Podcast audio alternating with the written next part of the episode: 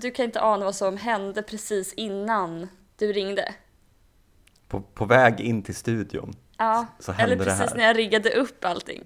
Så inser jag att, eh, för då vill jag hålla på med min mikrofon, typ håller den på något så här konstigt sätt. Så då liksom trillar den ut och liksom vrider sig runt sin egen axel på något konstigt sätt. Och vecklar ut sig. Och då så inser jag att eh, jag haft den åt fel håll. Under, alltså i, i nio avsnitt. Så att jag har bara, så att nu har jag den för första gången på rätt sätt. Vadå, har du pratat, alltså har du pratat in i, i baksidan? av mikrofonen? Baksidan av mikrofonen. Men vadå, alltså baksidan av mikrofonen är väl bara ett hål där kabeln går in, eller? Ja men jag vet inte, för jag har inte heller fattat varför den ser ut som den gör.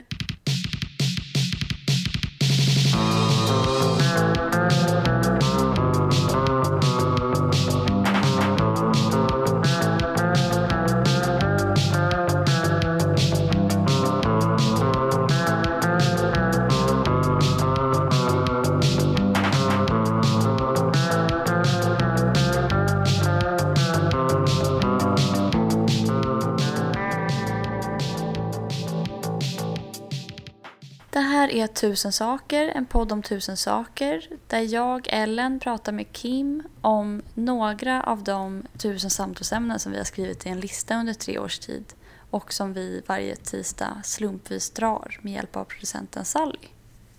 Du kan ju inte ana vad som hände mig på väg in till studion. Nej, Jag fick, eh, alltså jag var ute och, och tog en, en morgonlöptur och lyssnade då på USA-podden, en av mina liksom absoluta favoritpoddar, som vanligtvis leds, leds av Sara, Sara Stenholm Pil och, eller bara Sara Stenholm nu. Jag, tr, alltså jag tror att hon har skilt sig. Ja, i alla fall, hon var inte med i podden utan den hölls av eh, eh, Edgar Mannheimer. Ehm, och under min löptur, jag brukar få ganska starka känslor när jag är ute och springer. Och så kommer Edgar Mannheimer och han pratar ju liksom som alla killar som har, du någonsin har behövt sitta och lyssna på när de beskriver ett besök på Berghain. Han liksom medvetet pratar utan någon ton i rösten.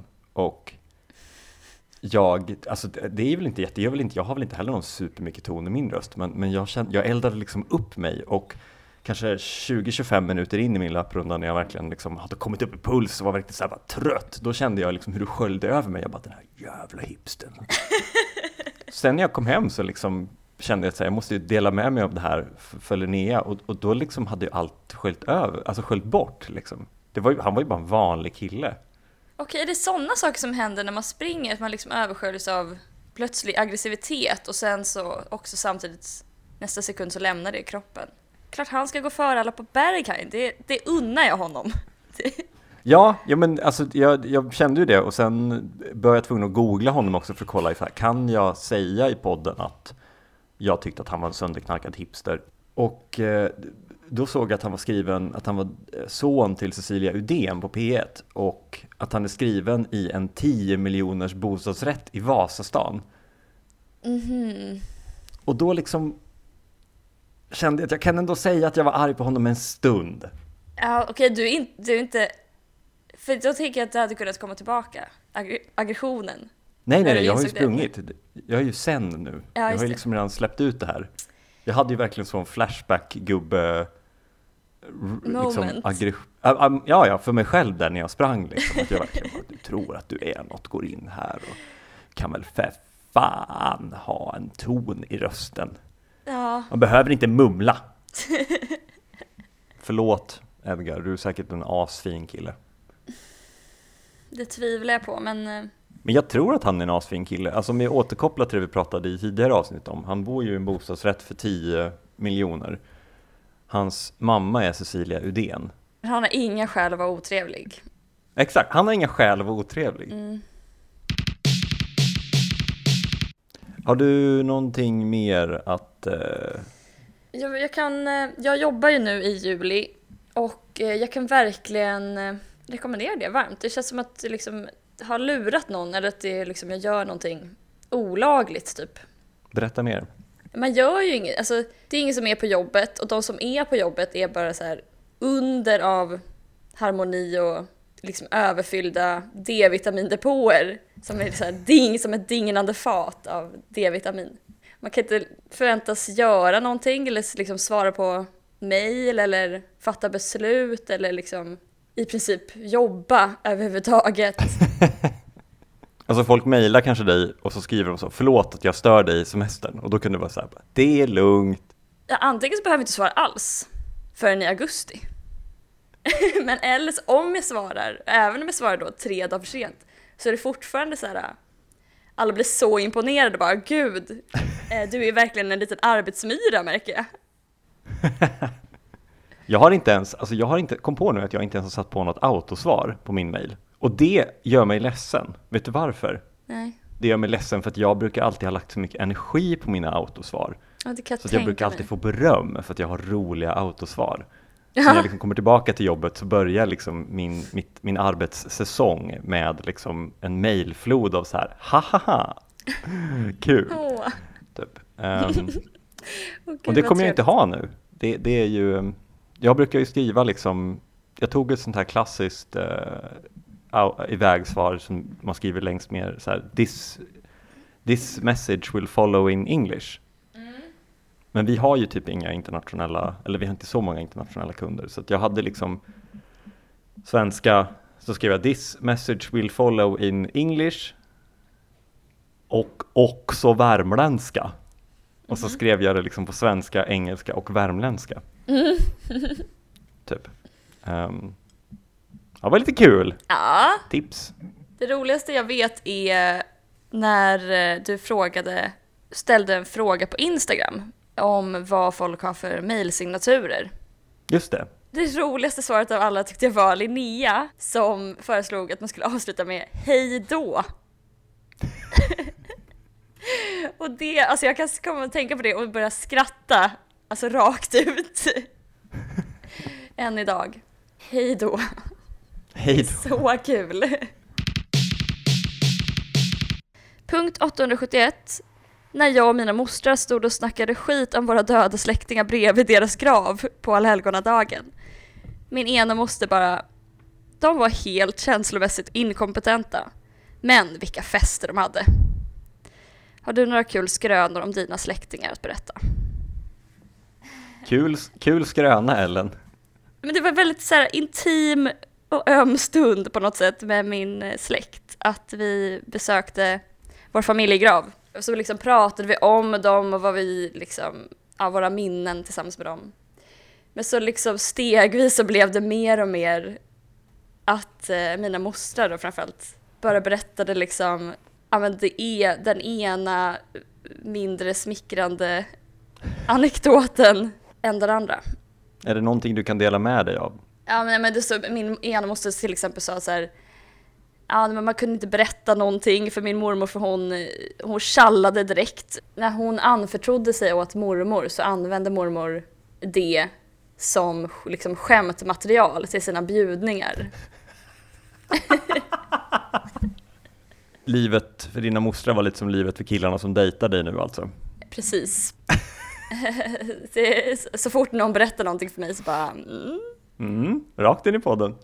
Jag har inga jättebra anekdoter på min familj. Ehm, det är liksom det enda jag kommer på eh, är egentligen om min morfar. Mm. Att han var liksom en spjuver. Mhm, på vilket sätt? Han brukade liksom ställa upp i så här Tore Skogman lookalikes tävlingar och typ dansa och sjunga liksom. Sen eh, hävdar han också bestämt att han eh, har anlagt en sjö av misstag när han gjorde lumpen. gjorde lumpen på typ 40-talet för att han var sprängare och han och hans kompisar brukade ibland låna med sig sprängmedel för att spränga saker, för det fanns inte mycket annat att göra på den värmländska landsbygden. Så då skulle de spränga lite i en, alltså i en skrothög tänkte de. Men typ flyttade en decimal fel när de beräknade sprängmedlet. Så att istället för att bara spränga lite i skrothögen så liksom sprängde de en stor jävla kreater ner till grundvattnet. Så att enligt, hon, enligt morfar så ligger det där en sjö nu. Ja, Jag försöker fortfarande liksom förstå vad det här skulle kunna ha varit, för jag vill åka och titta på den här påstådda sjön, men eh, jag har inte fått ur något svar ur honom än. det är ett otroligt avtryck i historien. Eller hur? Att bara ha änd, liksom helt ritat om kartan bokstavligen, bara ändrat landskapet, topografin. Den enda anekdoten jag har liksom om min gam, vad blir det då, gammel morfar? Ja, är att han var så snäll för han slog inte barn. Han var alltid, han jobbade som grovarbetare, typ så här grävde grunder till hus och verkligen slet och slet och slet och kom hem varje dag och var jätte, jättetrött. Sjönk ner i soffan och så kom vi barn fram till honom och ville ha en kram typ. Och då spöade han inte oss. Jävla fin kill. Ja, det är roligt att definiera sig utifrån så här, äh, negationer. Att så här, han var inte beroende av uh, rökheroin. Jag skulle kunna berätta om min mormors mor också, för hon, det är också en rolig karaktär i min släkt. Mm. För att uh, hon var ju då på 20-talet i, blev liksom på något sätt upplockad av Stockholms societet. Inte för att hon var någon särskild person eller så, hon kom inte från någon hon kom inte från pengar eller någon fin familj eller så, men, men då var det bara att eh, så här, Greta Garbo typ tyckte att hon var rolig och snygg, typ lite charmig. Och då var det bara eh, till exempel jättemånga killar då som ville ragga på henne och sättet de raggade på var genom att bara ge henne jättemycket presenter som var till exempel massa lägenheter. Att de bara så här, ja men det är klart att lilla Greta ska ha en eh, våning på Kungsholmen. Är det den våningen du sitter i nu? Det är den våningen jag sitter i nu, som min mormors Som är betald med din mormors mors kulturella kapital. Ja, hennes anekdoter som hon hade förmodligen då stulit från sin dotter, hennes dotters förtroenden. Det är det din släkt gör, skaffar barn för att tanka dem på misslyckanden Innehåll, som ja. de kan dra I utbyte mot en lägenhet. då, dåtid, dåtidens content-horor. Ja.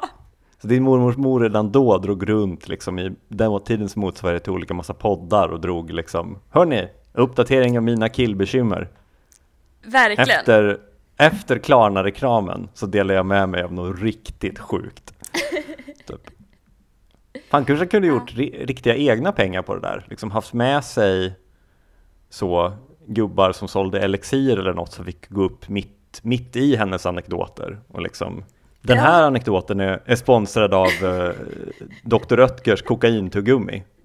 Så blir Ja. du lika pigg och smal som Greta. Punkt 518 är Örebro den perfekta svenska staden. Stockholm är för präktigt, Göteborg är för sunkigt, Malmö är Danmark, Norrköping är för fint, Uppsala för smart, Västerås är för fittigt, Linköpingsbor låter för dumt, etc. etc. Men Örebro, de är en av sina vackraste hus mitt emot ett parkeringshus. Jag har ju alltid hatat, alltså verkligen hatat, hatat, hatat Örebro. Ehm, Varför? för, för att jag åkte igenom där en gång när jag var väldigt, väldigt hungrig. Ehm, Hangry. Ja, Tog ut det Ja, på Örebro. både jag och Linnea var liksom väldigt hangry och verkligen så fort vi kom in i Örebro började vi bråka och sen så åkte vi runt och letade efter någonstans att äta. Hittade någon usel parkering, gick in på en riktigt, riktigt dålig Kina-krog, åt någonting uselt. Mm. Jag fick jätte, jätteont i magen. Ehm, sen åkte vi därifrån och så fort vi lämnade Örebro så släppte mitt magont och vi blev sams igen. Så vi bara liksom hängde upp oss på att Örebro sög. Ehm, och det är väl egentligen inte, alltså så här, det är väl egentligen inte Örebros fel. Alltså om man tänker efter så är ju alla svenska städer mer eller mindre Uddevalla i olika tappningar. Liksom. Eh, och jag menar, alltså, om, om, du, om jag, någon släppte ner dig i vilken svensk stad som helst, Storgatan, ehm, då skulle du inte kunna säga vilken stad det är. Liksom. Mm, mm. Har du verkligen rätt i, ja. Så att, så att städerna blir ju ganska utelämnade till våra nycker, hur vi känner när vi ser dem, liksom, i och med att de inte har några identifierande faktorer. Men eh, sen har jag besökt Örebro mätt. Och nu kan jag säga att jag, jag tycker om Örebro. Det är liksom lite lagomt sådär. Det är en väldigt, alltså det är en fin stadskärna, det är mycket sten, vatten, de har sitt lilla slött, de har ganska fina hus kvar, lite såhär lagom mycket 60-talskåkar. Um, sen är det också lite härligt för att det påminner också lite om vart vi, hur vi ändå har det i vårt land. För att de har de här massiva, fantastiska liksom, sekelskifteskåkarna och sen mitt emot det liksom ett extremt socialdemokratiskt parkeringshus gjort i liksom motsvarigheten till betongduplo. Ja. Typ. Och de får liksom samexistera, typ. Ja. Håller du med? Eh, jag håller med om att det är så ganska fina hus, men det är inte så mycket mer. Alltså, jag säger inte att Örebro är liksom den perfekta staden som i att det är en perfekt stad, alltså den, den bästa staden, utan bara det är den perfekta representationen av en svensk stad. Aha, det är det du menar. För, för Norrköping Ah. är ju för fint liksom. Uppsala Ah, är för smart, är Västerås inte är, för fittigt, typiskt. Linköping pratar för dumt. Jag vill ju lägga in lite om Borås också. Jag besökte det ju, eh, i senaste podden var jag ute på en roadtrip och då stannade vi bland annat i Borås. Eh, och Borås var ju ganska likt Norrköping i att det verkligen är en gammal arbetarstad. Mm. Ehm, och när fabrikerna började dö så blev Borås jättefult och jättetråkigt enligt folk jag har pratat med och då fick de panik och liksom behövde fixa det här. Och för den som besöker Borås nu så är det liksom lite motsvarigheten till hur jag fungerar när jag känner att jag behöver göra ett större inköp. Säg till exempel att jag skulle behöva köpa en eh, Nej men så här, jag har, jag har behövt köpa ett gasolkök typ, för att ha när jag är ute och paddlar. Ehm, men jag tyckte att det har varit för dyrt. Så då har jag istället köpt alla gasolkök jag har kommit över på loppis. Så jag kanske har fyra gasolkök nu, varav ett fungerar om man kombinerar det med ett annat trasigt. Och har förmodligen lagt tredubbelt så mycket pengar på gasolkök än om jag bara hade gått och köpt ett gasolkök. Så jag har liksom köpt massa olika halvfungerande gasolkök och liksom samlat på mig och så tittat på dem och bara det här duger inte, jag måste ha ett gasolkök och liksom fastnat i en gasolköksloop. Ehm, och så känns Borås, så att de upplever att de var fula och ville snygga till sig och började göra utsmyckningar som de inte blev så nöjda med, så då gjorde de fler utsmyckningar som de inte blev så nöjda med, så då gjorde de fler utsmyckningar. Och liksom, det är som att Borås är så oroliga för att de inte finns om de inte hela tiden gör Borås. Så att när du går genom Borås så ser du för det första stadsvapnet i alla riktningar, vart du än tittar. Det kan vara en vimpel upphängd, det kan vara en gjutjärnsskulptur, det kan vara en blomsterarrangemang som ser ut som de två klassiska saxarna, det kan vara en reklambillboard. Um, överallt så finns det liksom en offentlig utsmyckning i form av liksom en, ett stort huvud i kanalen som sticker upp och påminner om någon som hittade på en symaskin och eh, går över bron där så är det liksom vimplar som hänger ner med liksom Borås stadsvapen. Och framför det så står en stor kulturbyggnad som det står typ Borås Orangeri. Typ. Eh, så, det, så det är liksom, de har bara försökt för mycket. De har liksom fattar. hakat upp sig på att vi måste köpa Borås, vi måste göra Borås Ja. varje dag. Om vi, den dagen vi slutar anstränga oss att göra Borås så kommer Borås att utrotas. Ehm, Okej, ja. så vi kan lägga till det i den här listan av att Borås inte är den perfekta svenska staden för de försöker för mycket. Ja. Okej, gud vad speciellt. Det, det är ju Norrköpings kommuns slogan är Let's Create Norrköping. Eh, så då är det bara en sån liksom helt vidrig new public management-stämning hela tiden. Där så här, den enda politiken typ som finns är eh, det är så här, kommunikation, att det är viktigt att så här, prata gott om Norrköping i, och ha ett gott bemötande typ. Och eh, alla har fått gå så här kurser i hur vi marknadsför dagligen varumärket Norrköping för att täcka upp för att så här, i själva verket så pågår det liksom skumraskaffärer där kommuner köper in en Avengers-utställning med fullstora Avengers-figurer för en och en halv miljon kronor till någon utställning. Ja, det här var på riktigt en grej som hände. Det var bara så en enorm förlustaffär för Norrköpings kommun. Jag jobbade ju på Uppsala kommun när eh, man utvecklade liksom New Public Management-konceptet. Ehm, och då fick vi en ny statsdirektör. eller alltså typ, alltså inte liksom folkvald utan liksom ansvarig för den kommersiella liksom driften av eh, kommunens verksamheter. Typ. Alltså för, för i Uppsala har någonting som kallas för Västeråsmodellen som innebär att kommunen är liksom bara en inköpscentral och sen så har allting annat delats upp i försäljande delar så att liksom Uppsala kommun köper en enhet vård av Uppsala Vård AB och köper en enhet trafikservice som Trafikservice AB. Ja. Och då tillhörde vi eh, typ så här Uppsala kommun kultur AB eller något sånt där och skulle sälja då enheten kultur. Um, men jag tillhörde en ganska brokig enhet för att den bestod av liksom fria kulturskapare, så vi skulle liksom piskas in i en line med det här nya kommersiella budskapet. Och då fick vi samlas en dag i eh, en stor liksom aula, vi kanske var åtta pers, eh, och sen på en typ enorm biografduk så projicerades eh, vår nya ledare och sen spelades det liksom stråkmusik med bilder på så glada barn och blommor och så bara, nu kommer jag inte ihåg vad han hette, men säg att han hette Johan Västersköld eller något sånt där. Och så bara, det här är Johan Västersköld. Johan har lett flera framgångsrika företag och kommer att leda oss till framgång typ. Och då satt jag med en sån gammal, alltså övervintrad 68 vänstern person bredvid mig eh, som jobbade på den här förvaltningen. Som liksom böjde sig över till mig och bara, är det nu vi sträcker högerhanden i vinkel? Men vi kanske är någonting på spåren här att svenska städer finns egentligen inte. Nej, förutom Örebro. Jag håller verkligen... Förutom Örebro? det är det som är det riktiga Skansen. Det är Örebro som är iscensättningen av Sverige. Eller? Som vi pratade om i ett annat gud, avsnitt. Gud, ja. Men gud, men det innebär att Skansen också är lika mycket en stad som Borås. Vad liksom skiljer Borås från, okej, okay, ja men Borås kanske har typ så kollektivtrafik och liksom De har väl vård och så. kanske men... invånare. Jag har en idé om att man skulle, att man ska göra så här äh, genuina Stockholmsguidningar som bara går ut på att folk får prova att så här, äh, gråta, banta och åka pendeltåg till Södertälje. Let's create Stockholm! Let's create Stockholm! En del av det är att man är ute och går så kommer Kristoffer Tamsons slå den i magen och tar ens plånbok. ja.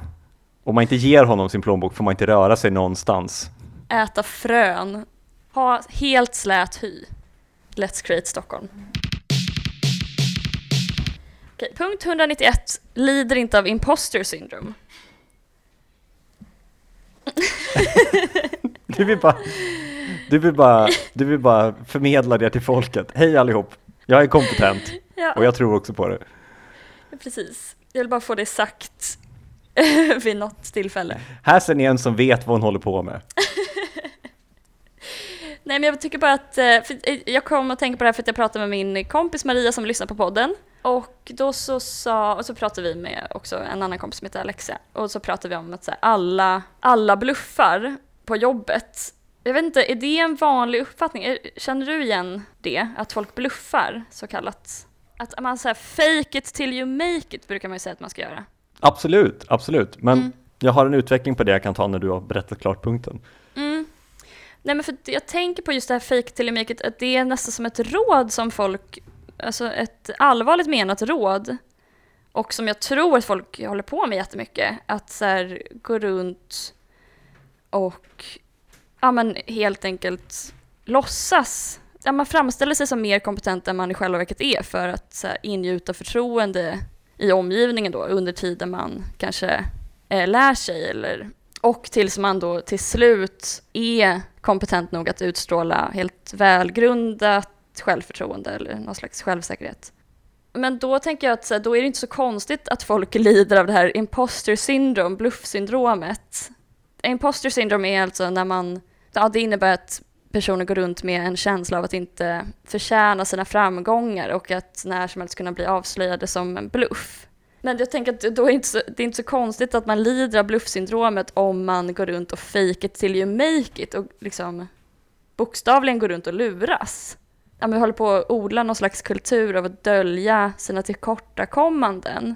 Och jag antar att det har att göra med så här, äh, men till exempel införandet av allmän visstid eller liksom en allmän urhol ett urholkande av olika av arbetsrätten på olika sätt som gör att vi har det här liksom prekariatet där alla är någon form av backstugsittare vars minsta snedsteg kan medföra personlig konkurs i princip. Och kundnöjdheten är liksom kritisk hela tiden och alla är kunder. Så att då får man aldrig göra fel, eller man, åtminstone kan man inte låta någon veta att man har gjort fel. Och jag bara tänker att det, det är ju liksom en, eh, en tickande bomb verkligen, för jag tänker att det kan verkligen leda till, dels så tror jag att det redan nu leder till sämre utfört arbete och lägre effektivitet och produktivitet och produkter och tjänster som är defekta på olika sätt. Men också att det, det kan ju liksom leda till katastrof om folk inte säger när de inte behärskar sitt jobb. För det, jag menar, det är ju så här risk, tänker jag,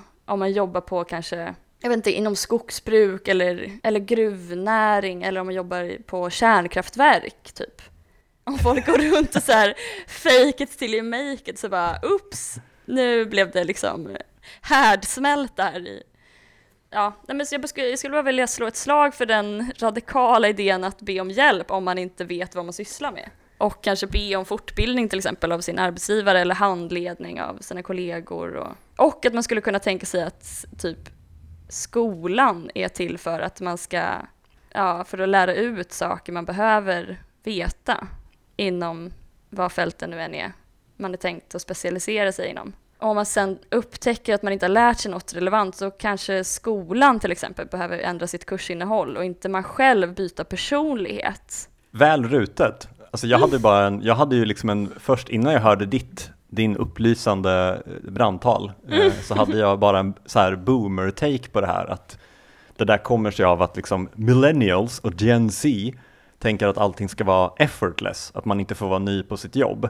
Mm. Um, och därför liksom är det bara så här, om du börjar, du gör någonting första gången och så är du inte bra på det, då är det något fel på dig.